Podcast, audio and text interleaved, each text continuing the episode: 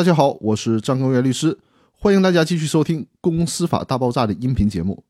今天我要和大家聊的话题是法人解散的几种情形。民法总则在第六十九条规定了法人解散的几种形式，这与公司法的第一百八十条规定的公司解散的情形是基本一致的，只不过民法总则当中规定的是法人解散，它所涵盖的范围要比公司法要广。法人里面包括了公司。关于公司解散的问题，我在之前的音频当中做过详细的论述，大家可以再回顾一下那几期的节目。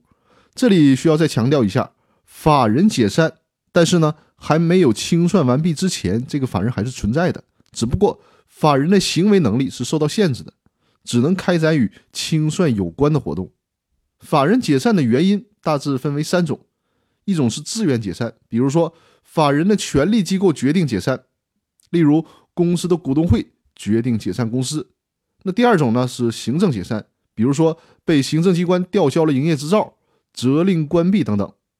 行政解散公司的原因包括几种，一种是虚报注册资本，提交虚假的材料，或者采取其他的欺诈手段，隐瞒重要的事实取得公司登记，而且是情节严重的，这个时候就需要撤销公司登记或者是吊销营业执照。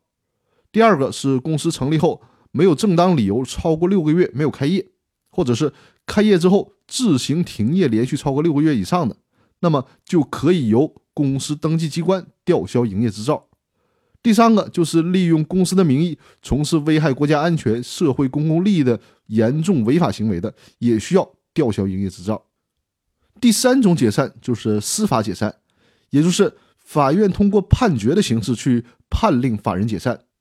这在公司里就体现为公司的解散纠纷，比如说当公司的经营发生了严重困难，继续存在会使股东的利益受到更重大的损失，而通过其他途径又不能得到解决的，那么为了改变公司的瘫痪状态，保护中小股东的利益，法院是可以介入的，以通过判决的方式解散公司。有一个特别的问题，提示办教育的听众需要注意一下，在法人解散当中有一些特殊的法人需要适用特殊的解散情形。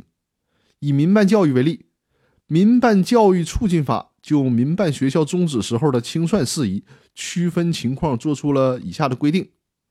民办学校自己要求终止的，由民办学校组织清算；如果是被审批机关依法撤销的，就由审批机关组织清算；因资不抵债无法继续办学而被终止的，那么就由人民法院来组织清算。以上呢就是这一期和大家分享的内容，告诉了大家法人解散的几种形式。那更多的内容我们在下周继续和大家分享。好，谢谢大家的收听，我们下周再见。